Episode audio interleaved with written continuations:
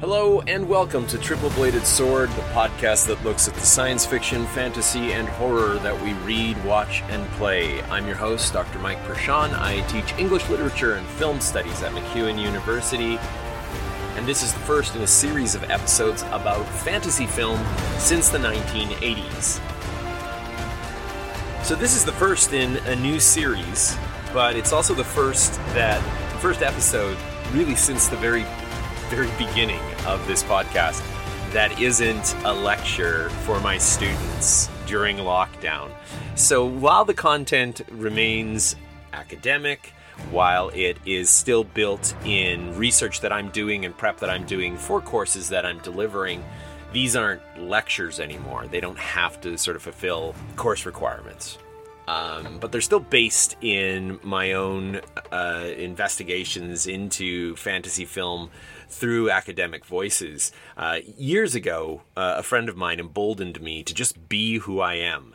Um, in you know the midst of an internet full of you know uh, sound bites and influencers and information reduced to memes and all of that can be super fun and fantastic. Uh, she encouraged me to continue to be an academic voice about speculative fiction um, because there weren't that many out there. I came across a great one this last year. Uh, it's the Fantasy Animation Podcast, which is run by uh, two scholars a scholar of fantasy film named Alexander Sergeant, and a scholar of animation, anima- uh, animated film studies, or animation in general. I guess I can't say film because you know sometimes it's television, which to me is still film. But that's Christopher Holliday, and it's just it's an absolutely fabulous podcast. They get some great guests in, really some of the great experts in their field and then on the flip side, they will also occasionally have in people who you know made the films or were involved in the process in some way. So it's a really great podcast. Highly recommend it if you're interested in fantasy film or in uh, animated films. You, you you really can't go wrong. Their episode on Princess Mononoke is absolute gold. But I came across that podcast while I was prepping for a course on fantasy films from the 1980s. And um, I, I, used uh, Alexander Sergeant's book, um, Encountering the Impossible, the Fantastic in Hollywood Fantasy Cinema. Uh, so, Sargent of the Fantasy uh, Animation Podcast. Uh, really great book. Um, it takes a, a cool um, literary theory, theory, theory approach to fantasy film. Uh, probably one of my favorite books that I used for my prep.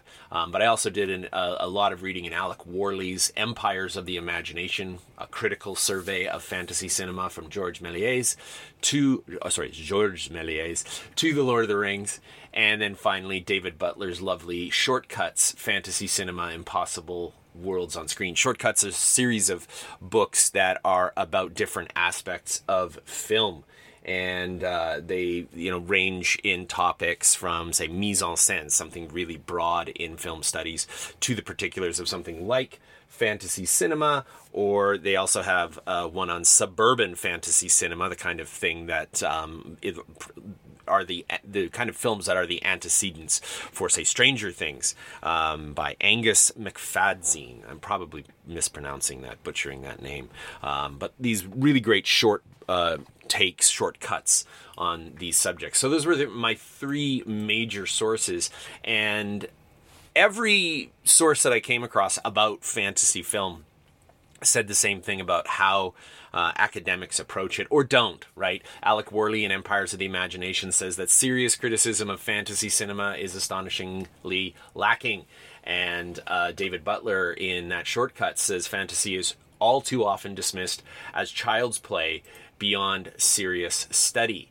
Um, the prevailing perception of fantasy, Butler says, whether cinematic or literary, as being mere escapism without any meaningful content or social function. Um, and I, that's the experience that I've had too. Like when I first entered academia, um, or when I first started thinking about uh, entering academia, it was because of Alec Worley's book.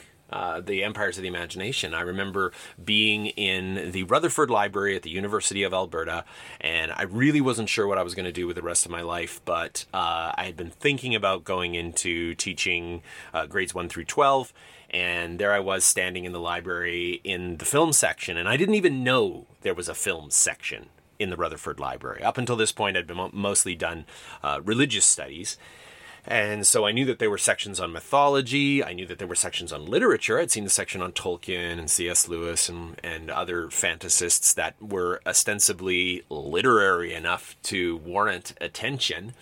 Um, but then I stumbled into the film section, and in that section, I found, you know, um, not only Empires of the Imagination by Alec Worley, but also Anne Billson's amazing BFI, uh, British Film Institute study of John Carpenter's The Thing.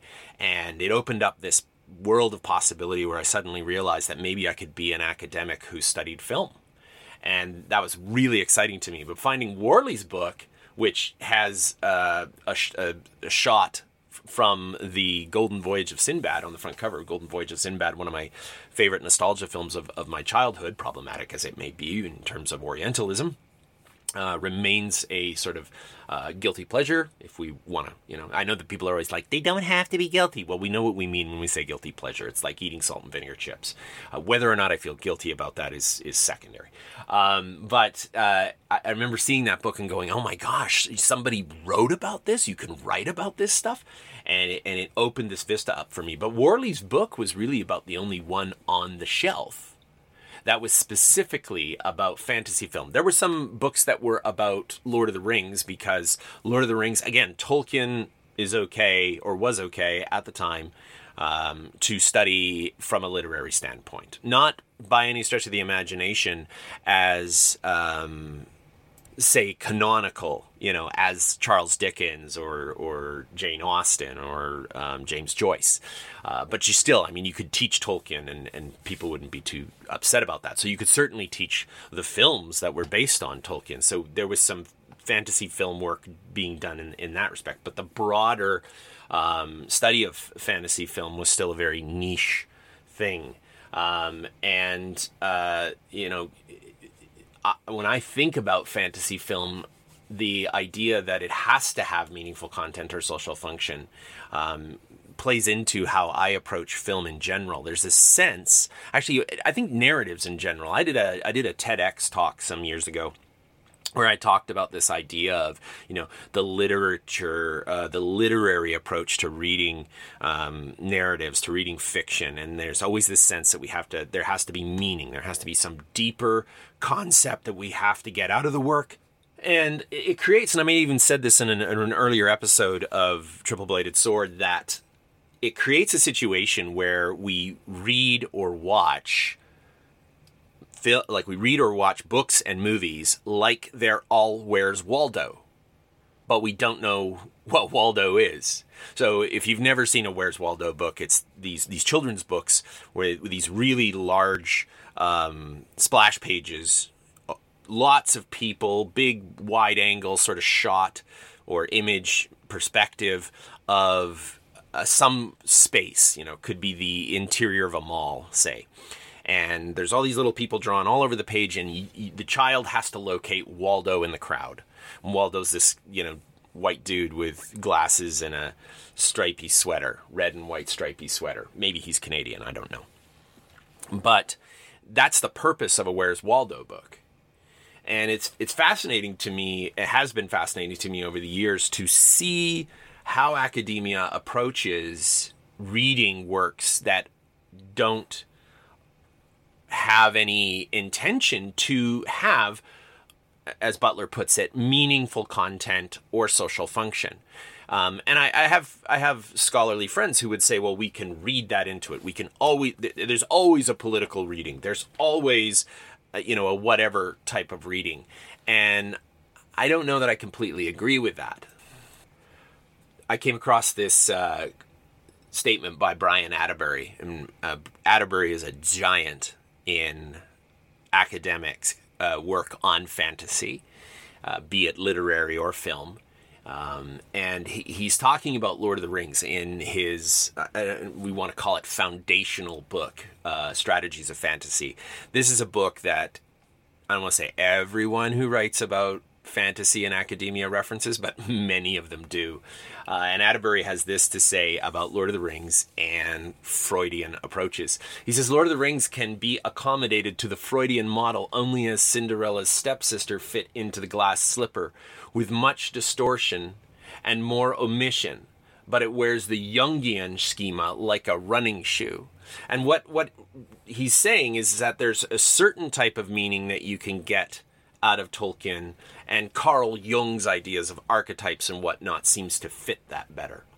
Um, he goes on to talk about Marxist approaches to fantasy. Uh, he says theories like Marxist historicism, which do nothing with Tolkien's text except proclaim its deficiencies, are shown thereby to be less universal than their practitioners are wont to claim.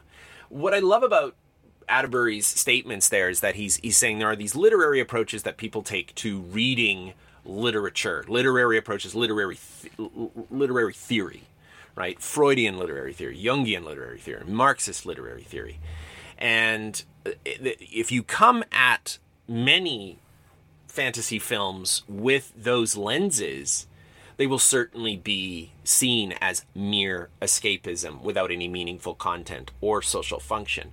But my pushback on that uses a, a, an essay by Michael Chabon called The Trickster in a Suit of Lights, where he questions whether or not that's necessarily a bad thing.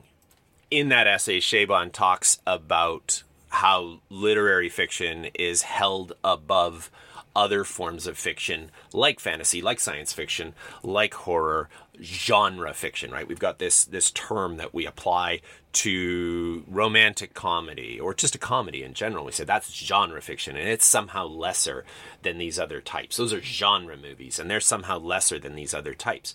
But academia can't ignore that in the last 10 years or 20 perhaps, fantasy has dominated the box office and you know the I know what the comeback is here that you know financial success is no guarantee of quality. No, maybe it's not.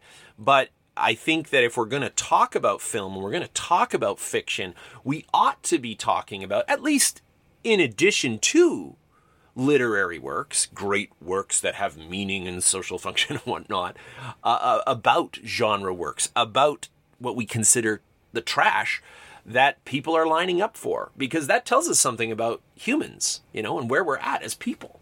And I think that's important. But Chabon says this he says, I would like to propose expanding our definition of entertainment to encompass everything pleasurable. I just love this. To encompass everything pleasurable that arises from the encounter of an attentive mind with a page of literature. I'm going to read that again. I would like to propose expanding our definition of entertainment to encompass everything pleasurable that arises from the encounter of an attentive mind with a page of literature. And and that could be an, an you know sort of an interrogation of the deeper meaning or social function of a film or work of literature. But it could also be an exploration of why that film is popular.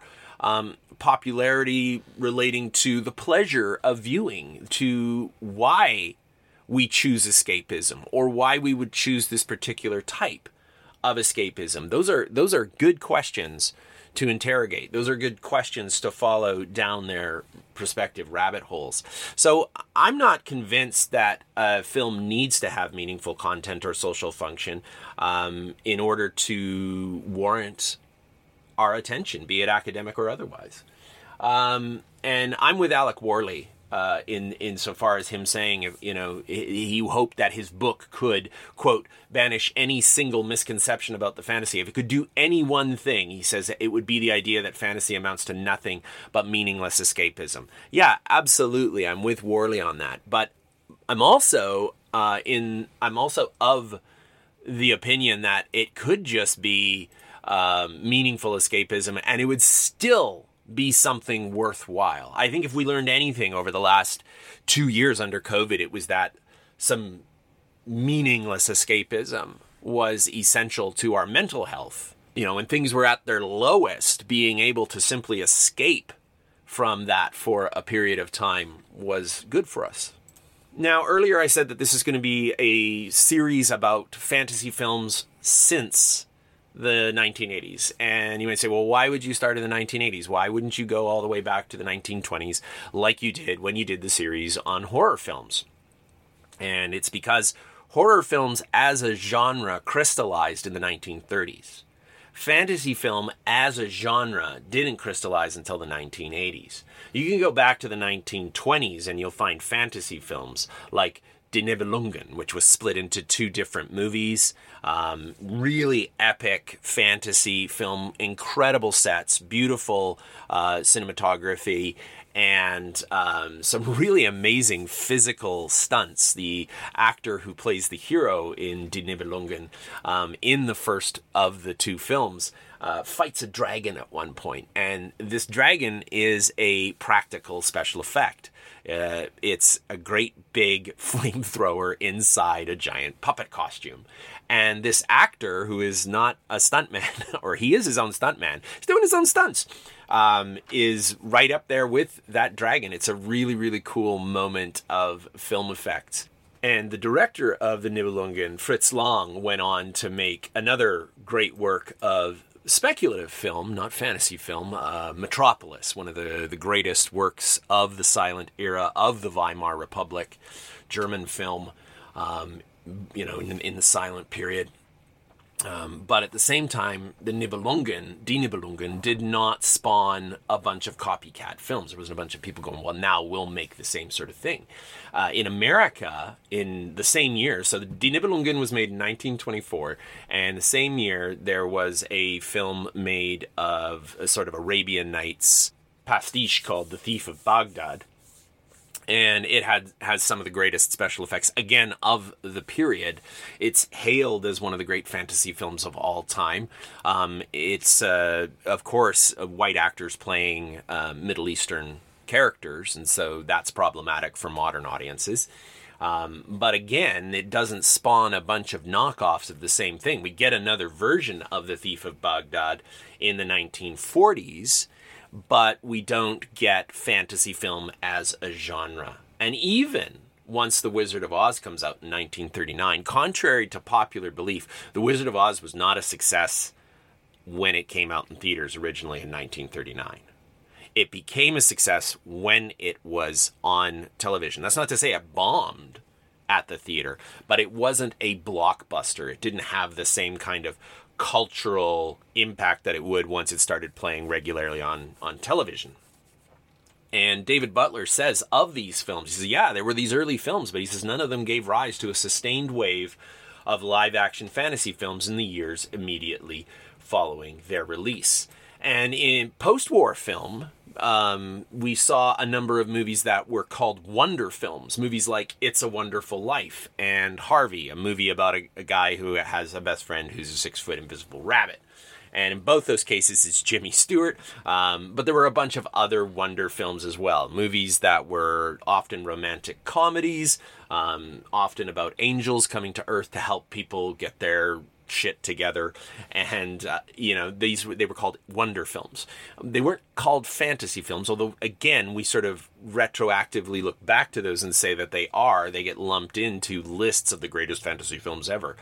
And i don't think there's anything wrong with calling them fantasy so long as we recognize again that there really wasn't a sustained wave at that point. There wasn't a uh, coherent genre that people said, "Oh, a new fantasy film." Uh, in the 1960s, we saw, you know, the, the rise of um, Ray Harryhausen. I mean, he'd already made some other movies as well, but this is the guy who is known for doing great stop motion animation, and. Uh, he started doing a, a, process that he called dynamation, where he could have actors uh, interact with the stop motion animated creatures. And so in Jason and the Argonauts, we get this f- um, famous fight scene between the heroes and uh, animated skeletons. And it was absolutely fantastic stuff. And then uh, Ray Harryhausen would go on to work on many of the Sinbad movies. Um, but again, it it it gives rise to more sort of sword and sandal stuff. But that isn't always fantasy and it's um, as much about the popularity of biblical epics around this time as it is about the effects or the adventure. Um, and 1960s, we also uh, also get live action fantasy like Mary Poppins, uh, which, like Jason and the Argonauts, is wedded to animation, but that's more that sort of Disney children's film than it is, again, coherent fantasy as a genre. Um, even once we reach the 1970s, there's some really low budget films that get made in this period that we could maybe, you know, lump in with fantasy.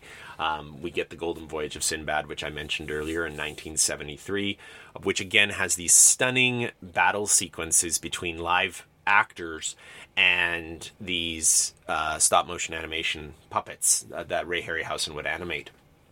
We also get Willy Wonka and the Chocolate Factory in 1971, which again shows up on these lists, and and that was part of my process too of like sort of figuring out which movies I wanted to look at was to look at these top whatever top number of you know top 100, top 50, top whatever films, fantasy films of all time and then I would look for the repetitions. And initially, I thought about doing some of the films that I've already mentioned. I thought about doing Die Nibelungen. I thought about doing The Wizard of Oz. I thought about doing It's a Wonderful Life or, you know, um, Ingmar Bergman's The Seventh Seal, because it's a serious film and, you know, it gives some gravitas to this study.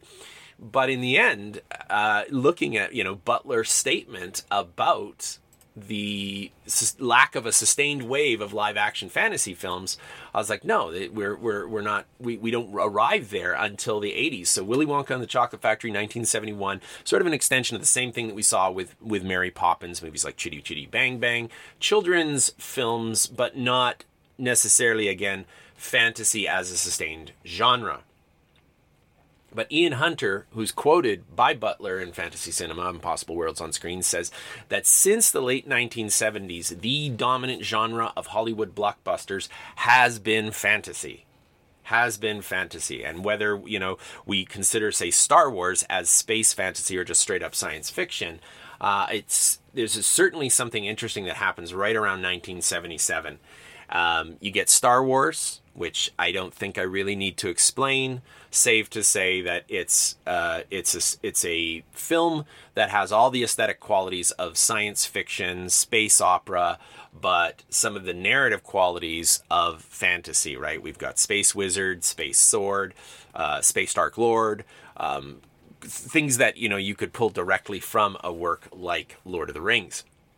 So that comes out in 1977, and the first poster for Star Wars was done by art, uh, some artists, two, two brothers, the brothers Hildebrandt.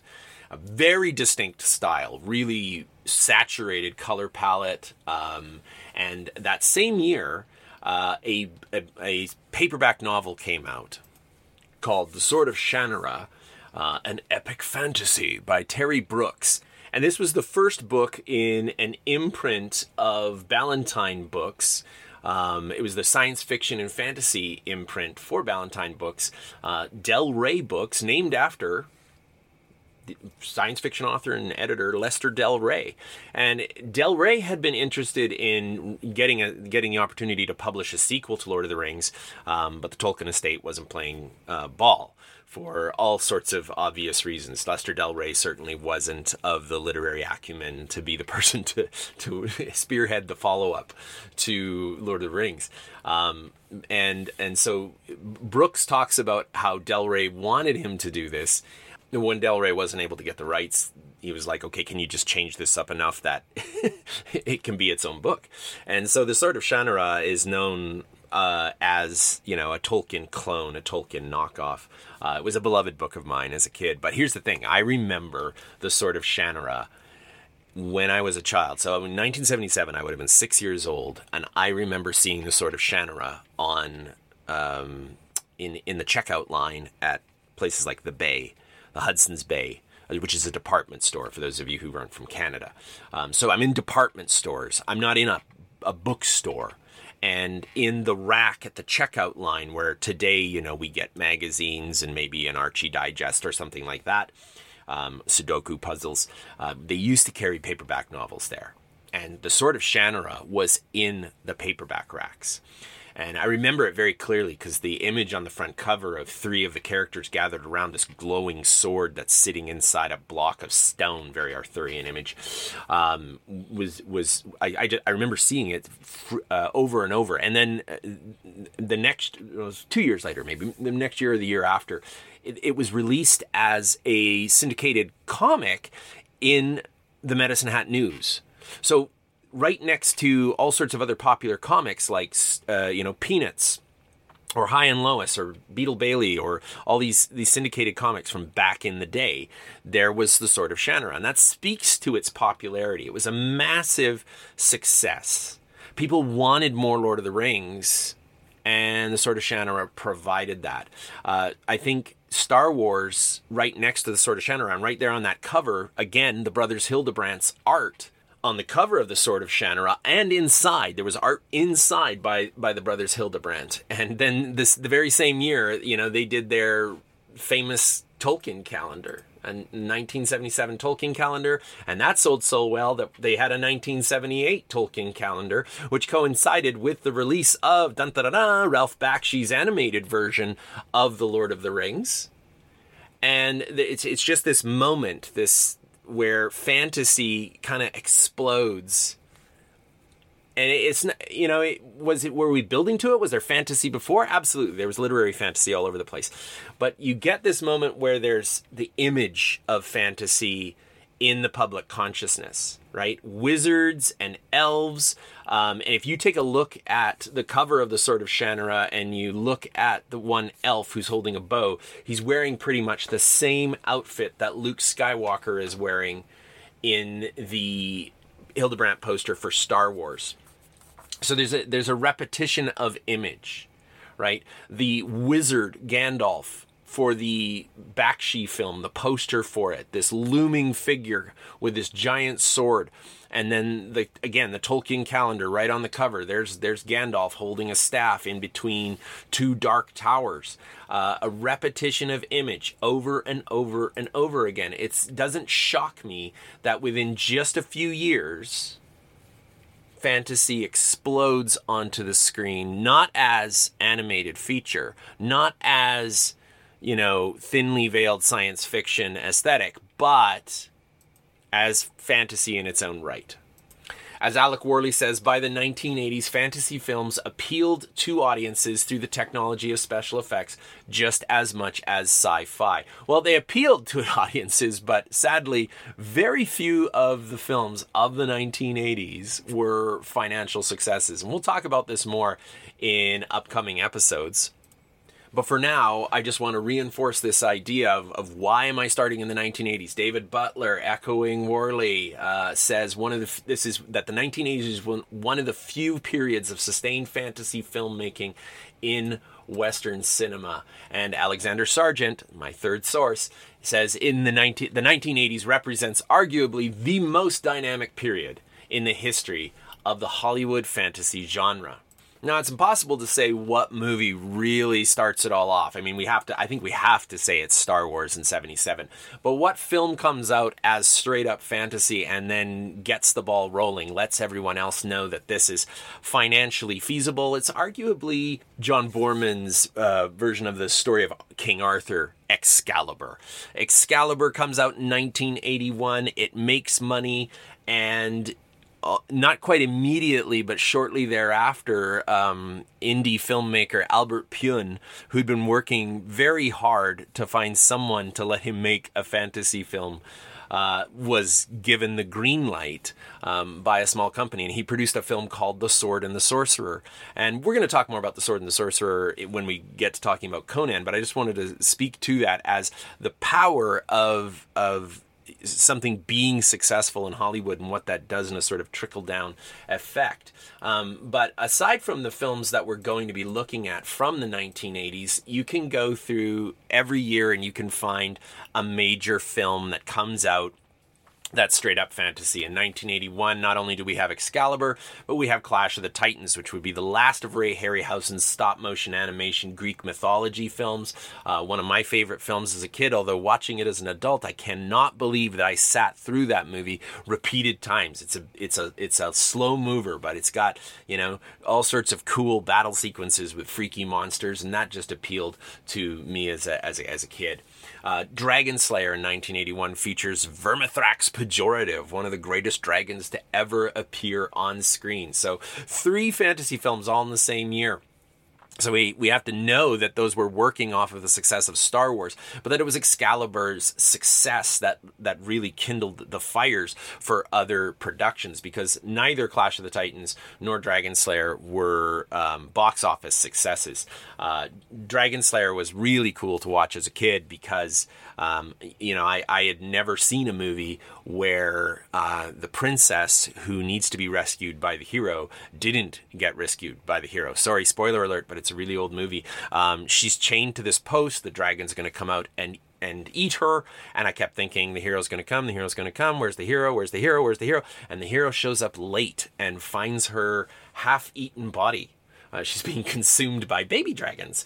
Um, and then he kills the baby dragons. And it's just, I remember sitting in the theater going, I don't know how to feel about any of these things because I was only 10 years old and I had never seen a hero of this nature, a sort of Disney style hero, right, um, do these sorts of things. The Dark Crystal came out in 1982. We're going to talk more about the Dark Crystal when we talk about Labyrinth in an upcoming episode. Um, Krull in 1983, more space fantasy. It is a terrible film, um, but it features Liam Neeson in an early role, so that's kind of fun to check out. Um, but I, I, can't recommend it. I rewatched it a few years back, and I really just can't recommend it. It's uh, it's craptacular. If you just want to watch a movie to make fun of it, Krull's good grist for that mill. In 1984, we got uh, the never ending story made by the late but great uh, Wolfgang Petersen, who was responsible for um, the German war epic Das Boot. Uh, he also made um, the film Troy, uh, which isn't fantasy per se, but it's it's in the it's in the orbit, right? Um, and uh, the the never ending story is considered a classic of fantasy film. It's not one of my faves but i know that there are many people who absolutely love this movie and alexander Sergeant does a wonderful reading of it in encountering the impossible. In 1985 a movie that i do love um, unapologetically and and i know warts and all uh, legend uh, with Tom Cruise and Mia Sara and Tim Curry uh, in a tour de force role as Darkness. He just walks around in these raised platform hoof boots with giant horns. He's straight up devil. It's it's absolutely fantastic. He eats up the set. It's great stuff.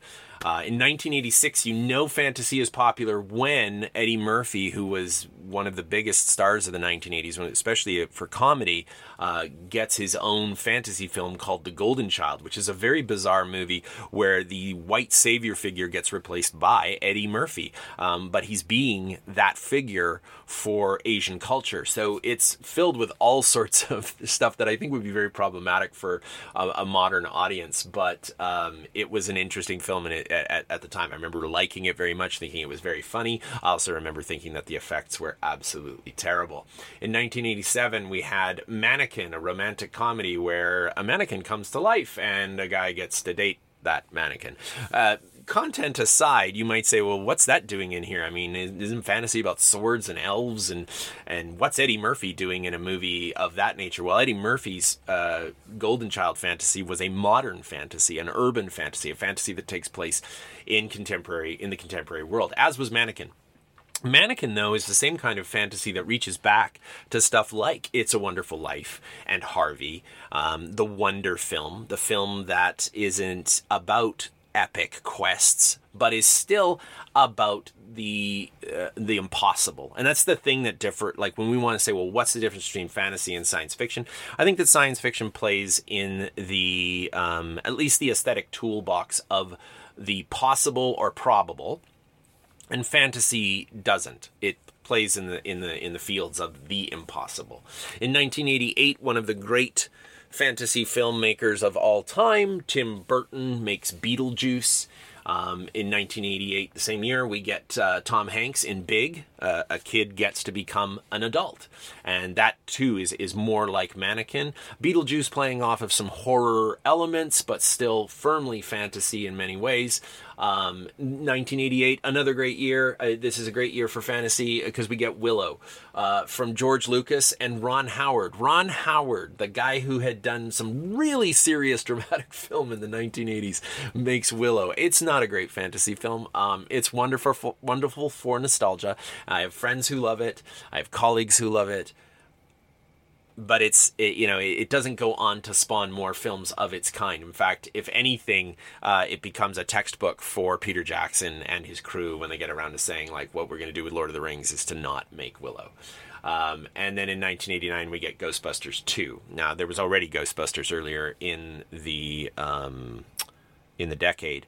I see Ghostbusters on lists of fantasy films but I, I reject it as fantasy film because I think it's still it's still trying to use the aesthetic of science fiction, but you can't get away from ghosts as supernatural element being some form of the impossible.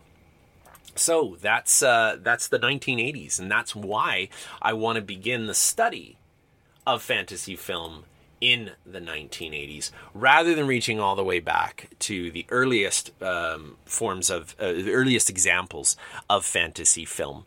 Um, the movies that we're going to take a look at in this series are as follows. The 1980s will be represented by Conan the Barbarian, Labyrinth, and The Princess Bride. For the 90s, we're going to take a look at Candyman, which I know some of you are right away going to say, but that's horror. And you're right but it's also when we've got supernatural horror, we have that overlap in uh, you know a Venn diagram of speculative fiction. Science fiction, fantasy, and horror are often overlapping, and Candyman, because it's supernatural horror, has that overlap for us. But there are other reasons I want to take a look at that movie. But it's our it's one of our '90s films, and then the other '90s movie is Groundhog Day and Princess Mononoke. The only animated feature on the list, uh, and that has largely to do with Hayao Miyazaki being one of the great fantasists of um, of our time. Uh, you could also say, well, Disney's one of the greatest fantasists of our time, and it's like, yeah, but then Disney gets his own series because there's a whole, like, I mean, Disney is it's a whole different thing. It's a whole other part uh, of of the fantasy conversation. Uh, we're going to take a look at for the 2000s, The Lord of the Rings, The Fellowship of the Ring. We're going to take a look at Harry Potter and The Prisoner of Azkaban. And in both of those cases, we're really looking at the trilogy of Lord of the Rings and then the entire Harry Potter series. But I'll be speaking directly to those particular films in the case of Lord of the Rings, because I don't think you can start in the middle of the narrative and not have people be confused with Harry Potter and the Prisoner of Azkaban, because I think you can start there and not be terribly confused. And Alfonso Cuarón made the greatest Harry Potter movie of the series, in my opinion. Um, and then we're going to take a look at Guillermo del Toro's uh, dark fairy tale film, uh, Pan's Labyrinth. This is a movie that I did my master's thesis on, so I've watched it more times than I can remember. Um, and I absolutely love it. I think it's one of the greatest fantasy films of all time. Um, and then finally, we're going to take a look at Patty Jenkins' Wonder Woman uh, and interrogate the question of, you know, where do, where do superheroes fit? in fantasy film because some superheroes are mediated to us as science fiction uh, you know others in the case of wonder woman as fantasy We'll be taking a look at all of these films in upcoming episodes of Triple Bladed Sword. I hope you'll join me for the journey. Quest. Thing.